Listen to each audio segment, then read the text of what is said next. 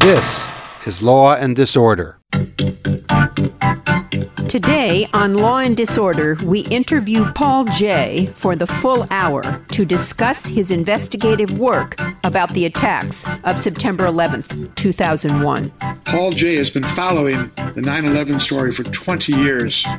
He's read the documents, he's interviewed the key players in it. He tells a story that I think the listeners will be extremely interested in hearing. Stay with us.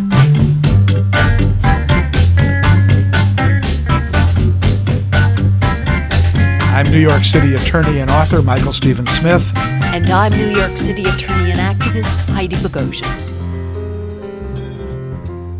The events of 9 11 were a crushing blow to democracy and the rule of law in our country. The attacks paved the way for two illegal wars first, the American war against Afghanistan, and then Iraq. It opened the way for the national security state to develop expansively and implement a vast surveillance program on American citizens. The attack on the World Trade Center and then on the Pentagon happened 20 years ago and in retrospect was a turning point in American and world history. Law and Disorder Radio was launched three years after 9 11. Our mission was to defend both democracy and the rule of law. The 9 11 attacks were a crime against humanity, but instead of treating them as a crime, it was turned into an occasion to launch aggressive and illegal wars. The Nuremberg trials against the Nazis, who started World War II, defined aggressive war as the ultimate crime because it held within it all lesser crimes. In our show today, we examine the new evidence on who was responsible for the attacks on 9 11. The new evidence is a six year old FBI report released on President Biden's order last month. Biden was told by the families of the victims of 9 11 that unless this report was released, he would not be welcomed at any of the memorial services. The FBI report demonstrates the complicity of the government of Saudi Arabia in the attacks. It was two Saudi Arabian government officials that helped the first two hijackers when they came to America. They were given money and help to get into flight school. Then they hijacked an American airline plane and flew it into the Pentagon. Senator Bob Graham was the head of the Intelligence Committee that investigated 9 11. Whistleblower Thomas Drake was a top official at the National Security Agency. Lawrence Wilkerson was the chief of staff for Secretary of State Colin Powell. We speak today in a special one hour show with journalist Paul Jay, who interviewed all three of them. Paul Jay is a journalist and a filmmaker.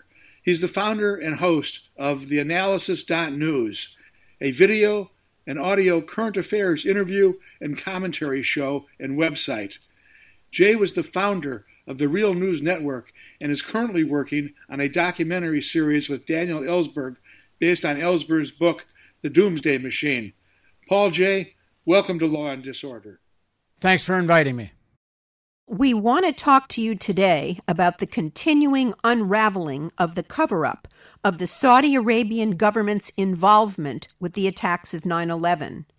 President Biden was told by the families of the victims of 9 11 that he would be unwelcome at ceremonies honoring the 20th anniversary unless he released a six year old FBI investigative report. He did so what did the report reveal? Um, well, first of all, let me sort of congratulate both of you because most journalists and, and uh, other people in the media don't want to even look into what really happened on 9 11. And maybe we can talk about why that is. It's, it's, it's a topic worth discussing in itself. Um, and let me just add one more thing of, of sort of context here about why all this matters. Like, why are we revisiting the Saudi role and why, you know, 20 years later is, 9 11 significant? Um, and, and I, the answer is probably obvious, but let me state it anyway. Um, I don't know if there's been an American war that didn't begin with a bunch of big lies. Uh, or to to establish pretext for what were almost always, or perhaps always, wars of aggression. Uh, you can even go back to the beginnings of the Cold War and, and the lies that there was a missile gap. Uh, the Soviet Union was planning to attack the United States, which, which was all a fraud. Uh, Gulf of Tonkin and Vietnam, and, and, and, it goes on from there. And uh, more recently, and obviously, the lies about weapons of mass destruction in Iraq. American wars begin based on lies. Now, the other thing, and this goes along with lying, is I don't know, has there ever been a war anybody, or any country waged that wasn't a conspiracy? Uh, countries don't come out and, and, and say, uh, openly say everything they plan to do or how they plan to in, engage in the war. So, uh, this idea that there's something uh, uh, outlandish about conspiracy theory um, is the most ridiculous thing that's been out there in, in the politics and media. Of course, there are uh, conspiracies attached with warfare and, and other things. I mean, uh, but but and, and and there are also phony conspiracies. And yes, there are conspiracy theories that have no basis in fact. Uh, but what's a bigger conspiracy than say, lying about weapons of mass destruction in Iraq when they knew there weren't any? Uh, and, and, there were many people involved in that conspiracy, and it came out that it was that it was a conspiracy. Now, no, uh, that's the other side of all of this. There, there's no accountability for what happened, uh, lying uh, United States into an illegal war invasion of Iraq. But of course, there was a conspiracy uh, to try to fake evidence and so on. Uh, anywhere from the supposed yellow cake story in Niger, you know, trying to lean on the ambassador to lie about what he found, and I mean, it goes on and on. So the fact that there was a, I think, a conspiracy uh, in the uh, surrounding and part at the heart of the events of 9/11 um, is, is, it's kind of ridiculous to say otherwise. You can't get a bunch of hijackers coordinating uh, their uh, activities on airplanes without it being a conspiracy. Uh, but but obviously, I think it goes much further than that, which means the involvement of the Saudi government and the involvement of the White House. Uh, so, with all that being said, uh, let me talk a bit about this recent uh, reveal or supposed reveal in that uh, declassified FBI document. Um, I, am not completely in the weeds on this whole issue as much as I used to be, uh, so I, have I've read through the recent FBI document. Um, and uh, so I may have missed something. But I don't see anything in this FBI document that wasn't already released by the Joint Congressional Investigation into the events of 9 11 that was released in 2002, co chaired by Senator Bob Graham, who I interviewed.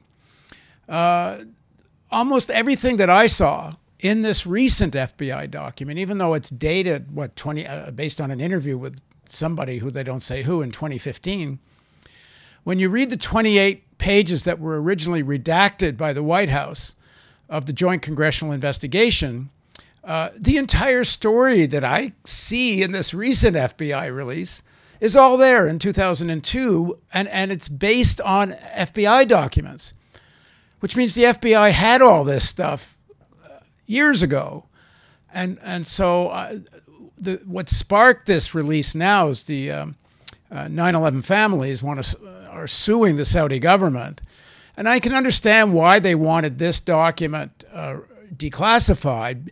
It's a, it's harder, perhaps harder evidence than the uh, conclusions of the uh, joint congressional investigation, but it actually doesn't say anything new uh, about the involvement of Saudi officials in the uh, Saudi embassy, uh, the Saudi consulate in Los Angeles. Um, but the what's missing, and, and this is really critical what's missing because in the media coverage of the FBI, this recent FBI uh, document, they don't talk about the most important thing because it's not in that FBI document, or it is, and, and it's redacted because there's a lot of names reacted in this recent release. But the name is Bandar, Prince Bandar, the Saudi ambassador to the uh, United States, whose nickname, if everybody remembers, was Bandar Bush. And there's this famous photograph of uh, President Bush and, and uh, Ambassador Bandar, Prince Bandar, sitting on the terrace of the White House just a few days after 9 11, smoking cigars and, and frankly looking very pleased with themselves. Um, so the, the media coverage of this recent release, it's kind of ridiculous, at least the mainstream media that I've seen, that they don't hearken back to the uh, conclusions of the Joint Congressional Committee, and, and most importantly, that this activity of these couple of uh, people in the Saudi consulate in Los Angeles uh, and so on, that this recent release talks about. That clearly you put that together with what the Joint Congressional Committee found, and it's all done under the auspices of Bandar. This isn't some rogue uh, characters. And what the FBI found, uh, it's mentioned in this recent one, but it's even more elaborated in the Joint Congressional Committee. As the, these two guys, particular, and uh, uh Bayoumi, I believe, is one, and the other one's Bassnan. In all likelihood, according to the FBI and uh, many sources of theirs, they're agents of the Saudi intelligence services. And they're directly uh, connected with facilitating uh, the 9 11 uh, hijackers, particularly or specifically in San Diego. And, and there's lots of evidence of, of a direct uh, involvement. Uh, but it goes further if you go back to the Joint Congressional Committee. There's direct links between Prince Bandar and these guys. Uh, one of them, uh, one of them's wives was receiving, uh, I think it was two or three thousand dollars a month from Band- Bandar's wife. There's a direct payment in the, in the redacted 28 pages, a, a direct payment between Bandar's bank account and uh, one of the one of the two people mentioned in this recent report, I, I think it was uh, Bassnan, uh, got some money directly, and then Bassnan's wife.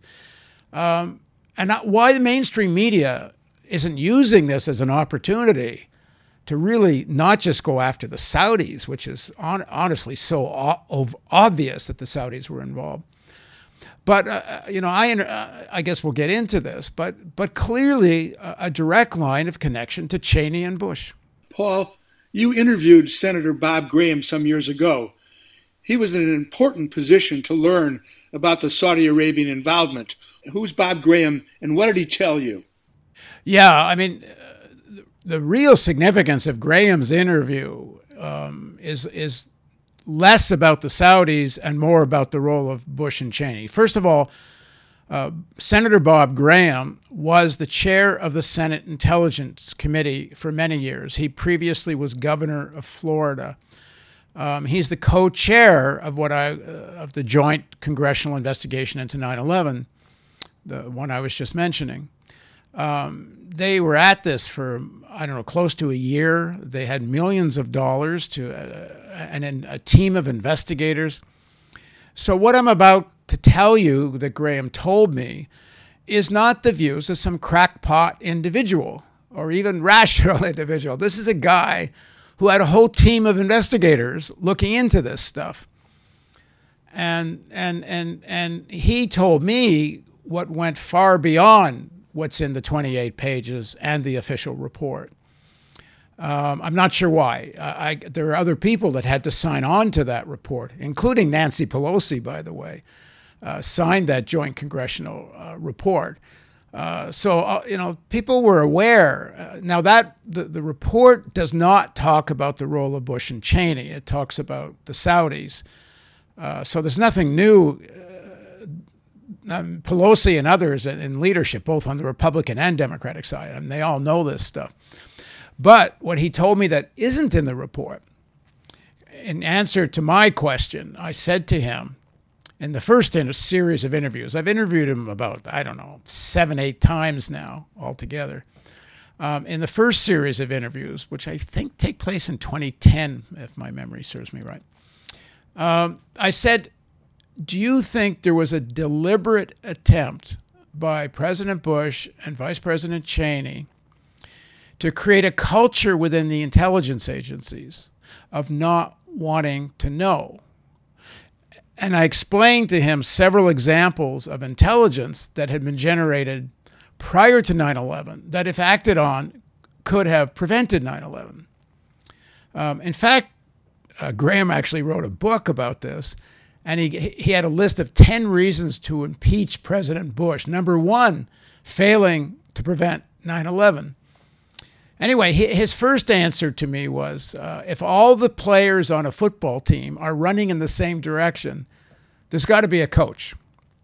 Well, the first time I interviewed him, he was a little bit restrained how far he would go.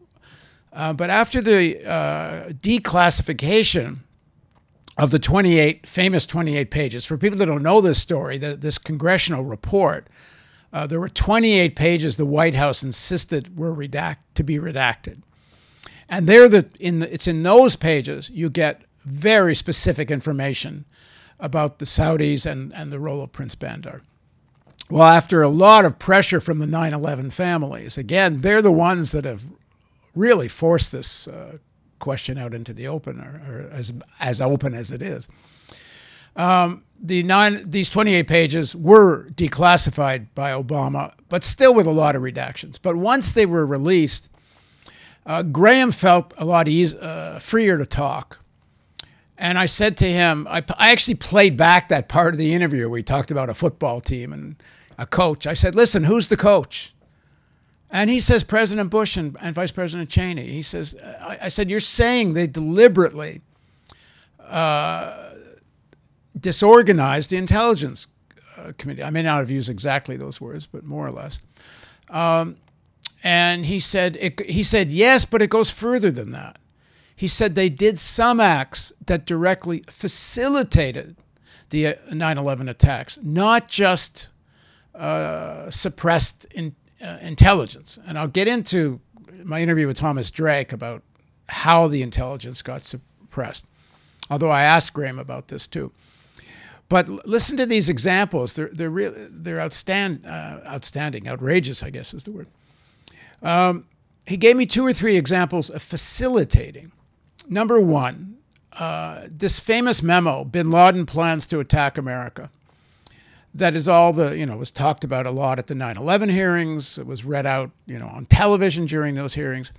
Condoleezza Rice claims they're a historical document, uh, ridiculous. Uh, after Tenet and Richard Clarke, Tenet head of the CIA and Clarke the anti-terrorism czar, uh, after uh, they're saying their hair was on fire all summer, telling Condoleezza Rice something's coming then she thinks this is a historical document, which is a joke.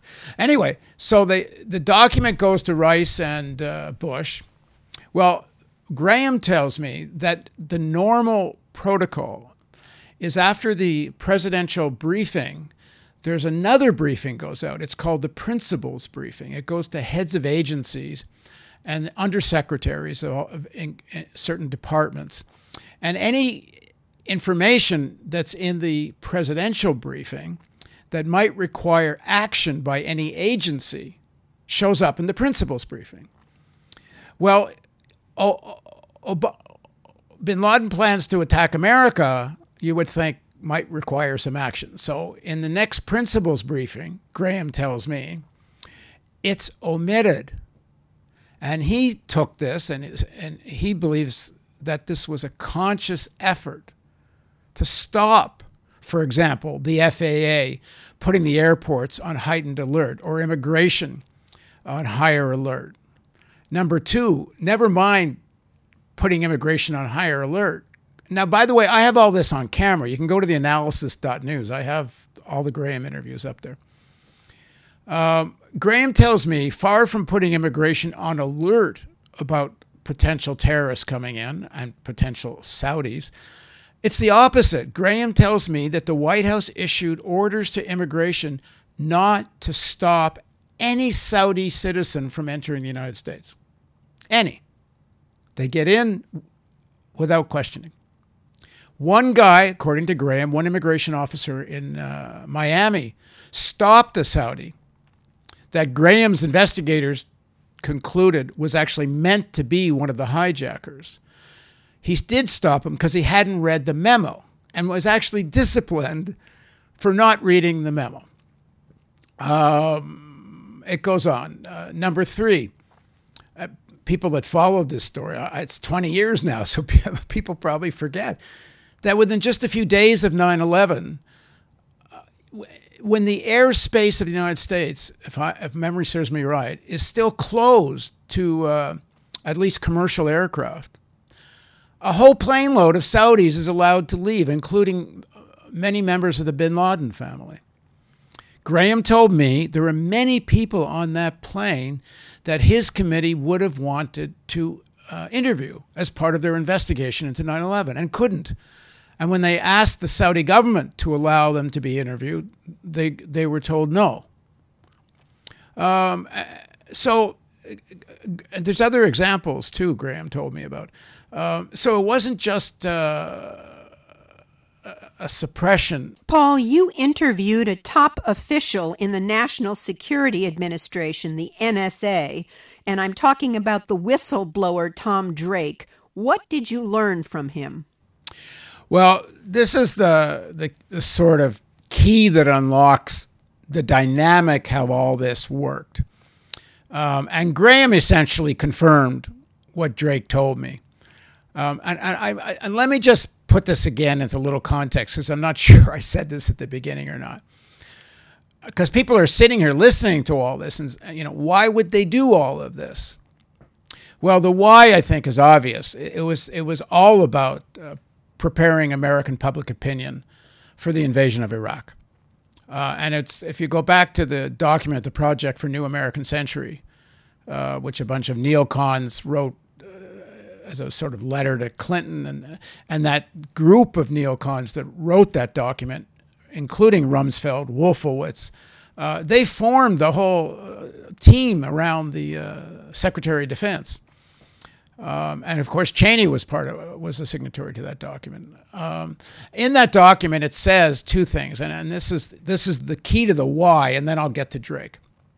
Number one, uh, the United States will not, American people, I should say, uh, will not support uh, uh another major military intervention.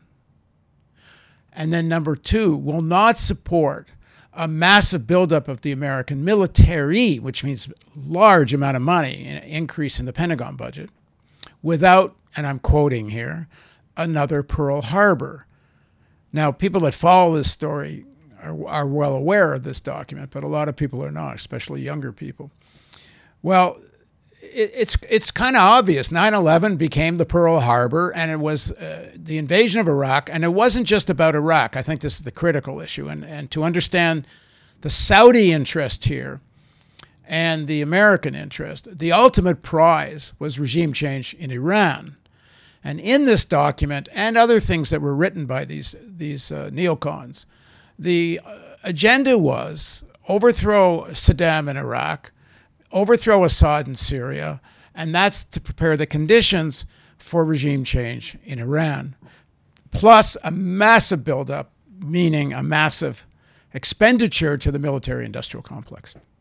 All right, so that's that's the motivation here, um, and of course, the Saudis are as interested in regime change in Iran, or even more than the Americans are. At least uh, may still be, but certainly back then. All right, Drake. Drake was one of the uh, you know, American global uh, leading minds in cybersecurity, um, dealing with digital data, and uh, was hired by the NSA. Uh, and and ironically, uh, coincidentally, his first day of work was 9 11 and he go in the morning he goes there the attacks take place in the you know later that day um, but within a week or two, a couple of analysts come to see him. Now he's very senior. He's uh, he's a senior executive, reports directly to the number three person in the leadership of the NSA. So that's a very senior position. A couple a couple of analysts come see him in a couple a couple of weeks after the attack, and they show him and they say, and this is Drake telling me again this on camera. Um, we had the whole thing. We, they had intercepted, according to Drake, the NSA had intercepted phone calls between all but three of the hijackers and a, a Al Qaeda safe house in Yemen. And the entire plot was known. They had recorded, intercepted telephone conversations and knew the whole thing. And the analyst came to Drake and said, This is crazy. We told we had it. We told the leadership of the NSA, and nothing was done with it. So Drake has told me this on camera. He has actually seen the documentation of the intercept. And then I say to him, well, this doesn't make any sense. The leadership of the NSA, even if Bush Cheney uh, had kind of created this culture the way Graham talked about of not prioritizing terrorism and so on. Even if that, there's no way they sit on something like this. They couldn't take the responsibility. And he said, Of course not. He says there was a back channel to Cheney. And this is the, the, the, the kind of other kind of secret of understanding how they did this. Um, George Tenet testified at the 9 11 uh, hearings, commission hearings, that in his first presidential briefing, he told Bush the number one threat to national security is bin Laden and Al Qaeda. Now, let's remember on the FBI most wanted list, bin Laden had been number one for the previous five years. He was not some unknown quantity that just showed up on 9 11. The FBI already knew he was involved in, in the Cole attack, the attacks on the Cole uh, Navy ship. Uh, you know, whatever they knew about him, it was enough to say he's number one on the FBI most wanted list. Okay? Tenet reaffirm, confirms he's the number, he and Al Qaeda, number one threat to national security. So, what, what is one of Bush's first moves dealing with national security? He demotes the anti terrorism czar, Richard Clarke. Richard Clarke under Clinton was a cabinet level position. He could call the principal, remember the principals, he could call a meeting of the principals on his own. He didn't have to go through Condoleezza Rice. He gets demoted by Bush and now reports to Condoleezza Rice and testifies at the 9 11 hearings that he couldn't get a meeting of the principal principals called, even though the quote from him and others, but I think it was Clarke's quote, are my hair was on fire. There was so much intelligence coming in. Now, there was a lot of intelligence coming in, Clarke was aware of, but some of the most critical intelligence he wasn't aware of. And for example, um, and this is a, a little piece of video which I keep playing every time I do a report on this. Uh, and I have to say here, I've offered everything I've got to mainstream media over and over again with no interest whatsoever, including my interviews with, with Clarke and Drake. And I'm not like an unknown quantity here, even if they think, you know, I've been working in more independent, marginalized media. I come from CBC in Canada. I was the executive producer of the uh, main uh, political affairs debate show daily for 10 years. Uh, I've made documentary films for all the major broadcasters in the world. So I'm not, you know, a compl- you know, completely marginal character, although I think they have tried to make me so. But at any rate, nobody's been interested in, in all this stuff I've got.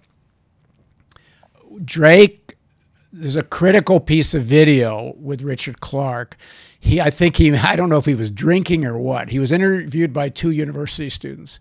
And he said, the San Diego cell in California that the FBI knew about and never told the CIA, and the CIA knew about and never told the FBI. The 9 11 Commission depicted that as if it was like Keystone Cops. They wouldn't even talk to each other. Clarke says, I was deliberately bypassed. The CIA, neither the CIA or FBI told me about the San Diego cell. And he says there's absolutely no way that happens. And he, I have him saying this on camera without a deliberate, conscious decision not to tell me, the anti terrorism czar, who's supposed to be the central repository for all of this information. And what Drake adds to this is that they did report, but to Cheney. And what Cheney did is he got all the intelligence agencies to report to him, including military intelligence that also had pre 9 11 uh, uh, intelligence that could have prevented the attacks. And he just sat on it.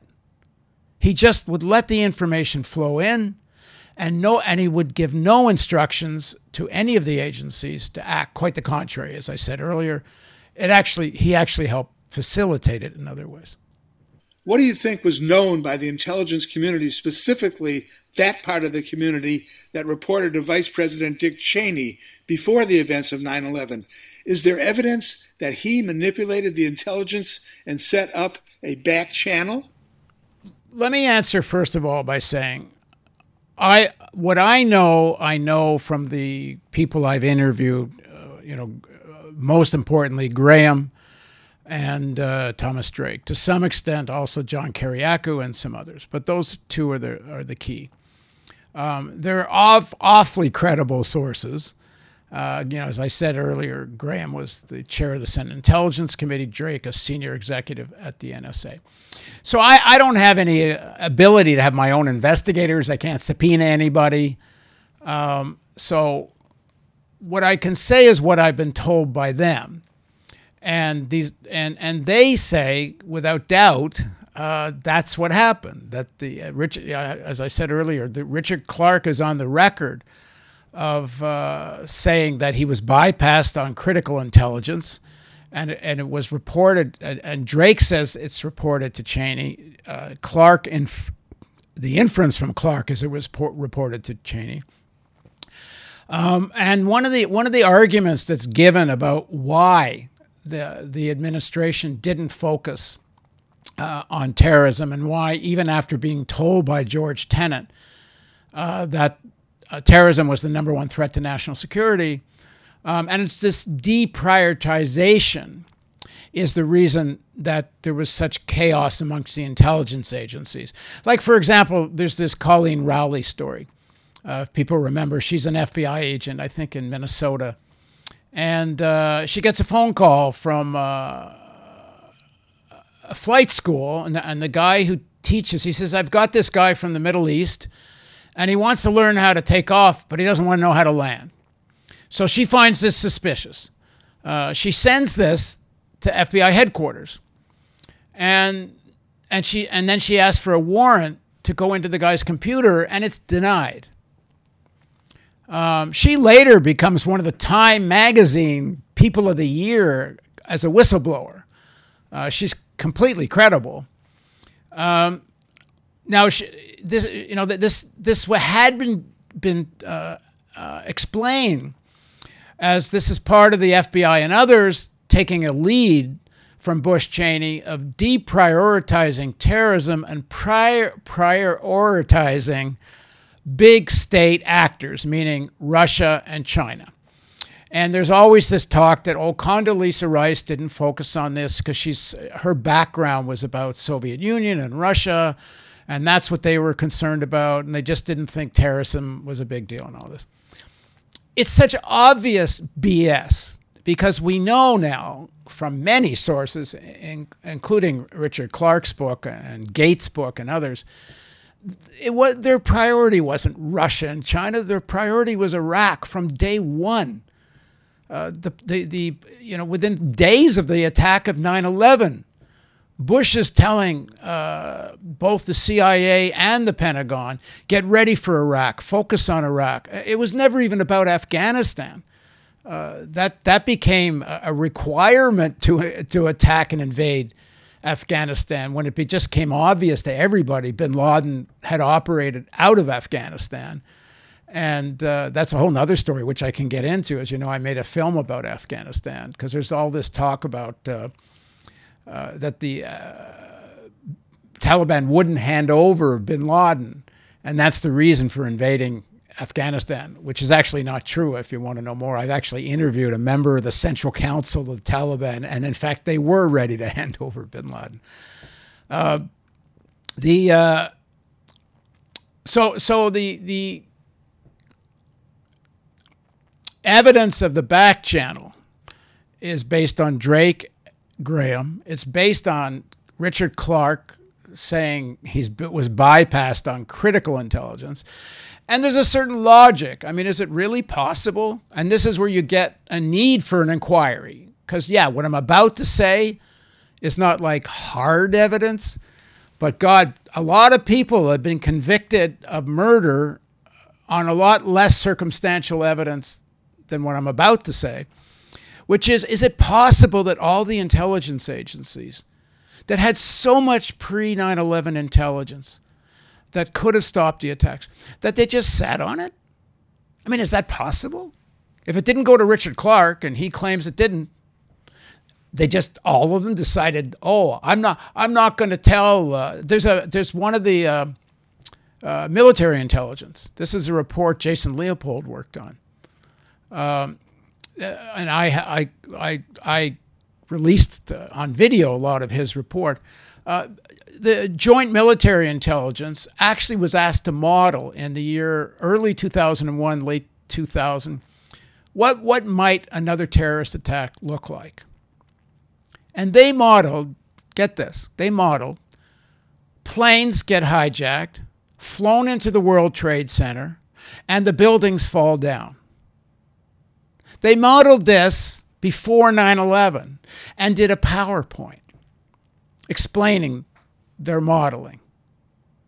And they gave that up to chain of command.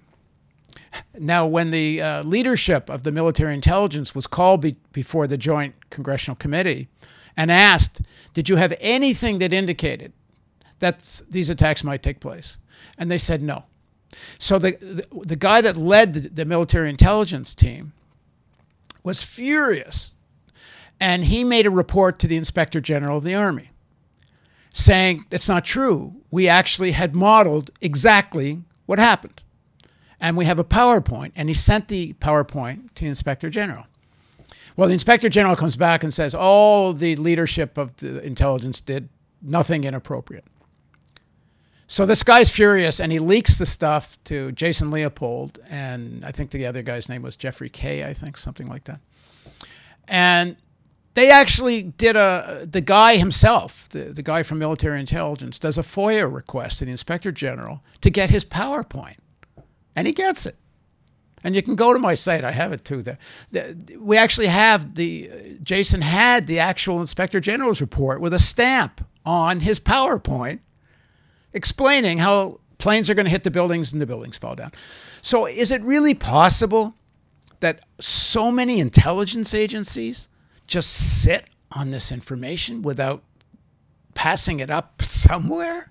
I, it's just impossible. So, yeah, it's a kind of a supposition, but I think it's pretty, it's, it's enough as a supposition that there still needs to be an independent inquiry into what really happened because the uh, truth of this has not come out. And it's, as I say, this isn't just a problem of some history. This is a problem of such deliberate uh, uh, lying about 9 11, deliberate, we know deliberate lying into the Iraq war. And, you know, are we going to see it again? And this time, it, you know, it's, uh, you know, if Trump had had his way, in fact, if Bush Cheney hadn't been blocked by the Pentagon, uh, in all likelihood, we would have seen uh, another example, except this time they'll try to pin it on the Iranians. You interviewed retired Colonel Lawrence Wilkerson, who was Secretary of State Colin Powell's chief of staff prior to 9 11. What did you learn from Wilkinson? How does he feel about the speech Powell gave at the United Nations promoting the attack on Iraq? Well, first of all, he feels culpability himself and he went along with what he had by then come to know wasn't true. And Powell's thing about Scud missiles, you know, surrounding Beirut, uh, armed with biological weapons pointed at Israel, uh, you know, he knew this wasn't this. This was being a lot of what Powell said there was being manufactured, and it's you know one of the not one of the greatest regret of his life that he didn't quit before that speech. Um, I, I, just let me add a little note of my own. Um, I, it's my under belief that if they actually believed any of what they said at the UN, they wouldn't have invaded. You don't invade a country that has Scud missiles with biological weapons uh, aimed at Israel. That's a pretty good deterrent you don't risk it. And also, you look at the pictures of American soldiers driving across Iraq towards uh, Baghdad. you know, almost none of them are wearing masks. Uh, anyway, we, we know the whole thing was a big lie. Uh, and Wilkerson, uh, he once said, uh, he said it to me, and I think he said it elsewhere. The people that, or you know, Powell and Bush and Cheney, Rumsfeld, are war criminals, and uh, that he said if they go to jail, I probably need to go with them. Um, I, I, I, so I really, I, you know, I've interviewed him many times now, and uh, you know, I, I believe he's sincere in this. Uh, you know, the other most important thing about how sincere he is is that he's almost the only one, and maybe, maybe the only one, but certainly one of the only ones who didn't cash in on all this. All the other people are millionaires, multimillionaires. They all got jobs in the military industrial complex. Uh, they're, they're fabulously wealthy, and, and he certainly could have been. All he had to do was keep his mouth shut. He could have even just, you know, resigned and not said anything, but instead he's become, you know, one of the harshest critics of U.S. foreign policy and of the military industrial complex. And I know he lives quite modestly. He had a you know professor's salary, you know he got a job teaching afterwards, uh, but nothing compared to what he could have been. I, am sure uh, he's very smart and understands geopolitics. Easily could have been on the board of some big arms manufacturer. And and but basically what he said, the essence of it is is how banal the whole motivation was. There was even less about the geopolitics of regime change in Iraq, Syria, Iran, which it was, but it was more about money making. You know, we know that uh, Dick Cheney uh, and his ties to Halliburton, uh, you know, he was CEO of Halliburton. He still owns stock, you know, in a blind trust, supposedly, after he became vice president. But Halliburton got a no bid $7 billion contract uh, just days prior to the invasion of Iraq. In fact, uh, there's a, a, woman named Bunny Greenhouse who oversaw uh, contracts for the Pentagon. A civilian and, and, looking for, you know, things that are wrong. And she actually res- reported to the Inspector General that why was this a, a no bid contract? Because there's at least three, four other companies that could have done the same work, which is restructuring the, the Iraqi oil industry after the invasion. I mean, that's what they were focused on. The, grabbing the oil. And uh, she reported that this contract, and she also reported that this contract was being directly uh, steered, navigated by Rumsfeld's office, which was completely out of the norm. Normally, would come out of some normal Pentagon uh, acquisition office. She was demoted she was uh, put into a put into some job where she had absolutely nothing to do. She never got promoted again, never got a wage increase, and actually sued the Pentagon later and won. She actually won almost a million dollars in a lawsuit uh, over the Cheney Halliburton contract. It's about it was about money, and and you know it's always about more than one thing. It's not like the geopolitics doesn't matter, but even the geopolitics is mostly about money making and that's Wilkerson's main theme. And and of course, you know, in talking to him, we've all also and Ellsberg, who I've been talking to, we also learn about uh, the whole nuclear weapons plant is mostly about money too. Except there, they can end life on Earth. Do you believe the 9 11 attack was a pivotal point in U.S. and world history?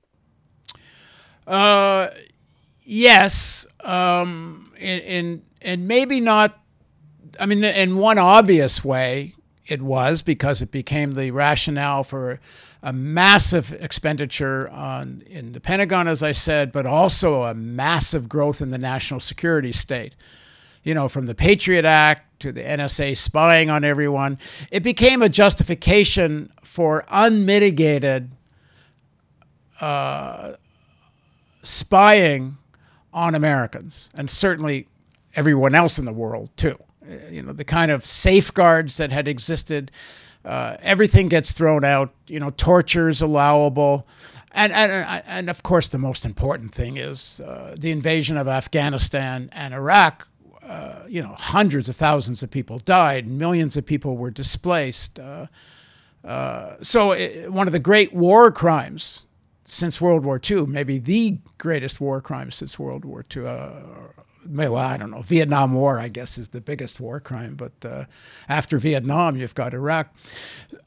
But it created, uh, not just even in the United States, it created a rationale for this great strengthening of the national security states in most states, if not all uh, of states. Um, it, it, it, but the other thing it did, which doesn't get talked about enough, is that the media was intimidated. And it's, it, I think it's one of the most important points of 9 11 that the media has been intimidated looking into what really happened on 9 11. The media was intimidated uh, in playing ball with the lead up to the war in Iraq. Uh, you know, there's a, a quote from Dan Rather, you know, the former CBS anchor. But unfortunately, he said this to the BBC and he didn't say it in the US. But he said after 9 11, if you critique the White House, it was like, and I'm quoting him, I think pretty directly, it's like having a flaming tire of patriotism put around your neck. And this is using an example of what happens in, happened in the South African townships. If they thought uh, somebody was working with the police, they would set a flaming tire around somebody's neck. Um, that was the, the, the, the ability of the White House. Now, George Bush, President Bush, prior to 9 11, there was a television show on ABC, network TV, called That's My Bush. It was a parody of the Bush family directly. He was held in such contempt that you could actually have a mainstream TV show ridiculing the Bush family. Well, after 9 11, all of a sudden he's a hero. That show goes off the air. And the media plays ball. Now, I'm not saying there's no media that wasn't critical. I would give McClatchy some uh, pro- props. Is that the word? They didn't buy the whole uh, weapons of mass destruction argument, but we know the New York Times did, and mo- almost the entire uh, network television did. And it hasn't changed that much. 9 11 changed the media culture to a large extent. It's not they were always fantastic. I look at the how how much trouble and difficulty it was to get the Pentagon Papers, but it did get out. The Pentagon Papers, Ellsberg's thing. Finally, the newspapers had the guts finally to do it. But it took a hell of a long time for the uh, mainstream media to deal with the uh, lies uh, about the Iraq War, and they still haven't dealt with the lies of 9/11. So yeah, it's it's a very pivotal event in, in, in many ways, but let me focus on, on that, is that this all the wars, every one of them is the whole history of national security state, of U.S. militarism, is mostly a fabric of lies. And people just don't get it. I mean, in the schools, of course, it's never really exposed. And the media that does it, like yours or mine or some others that do get at this stuff, you know, we get so marginalized that they don't really care that we that we can you know poke through the fabric of uh, Americanism. You know, once in a while, events tear the shredding of the Americanism, but it doesn't take long for the media to bring you know close ranks again. Paul Jay, thank you very much. We truly, truly appreciate your fine investigative reporting on this is what is probably the biggest story of, of our the last part of our lifetime.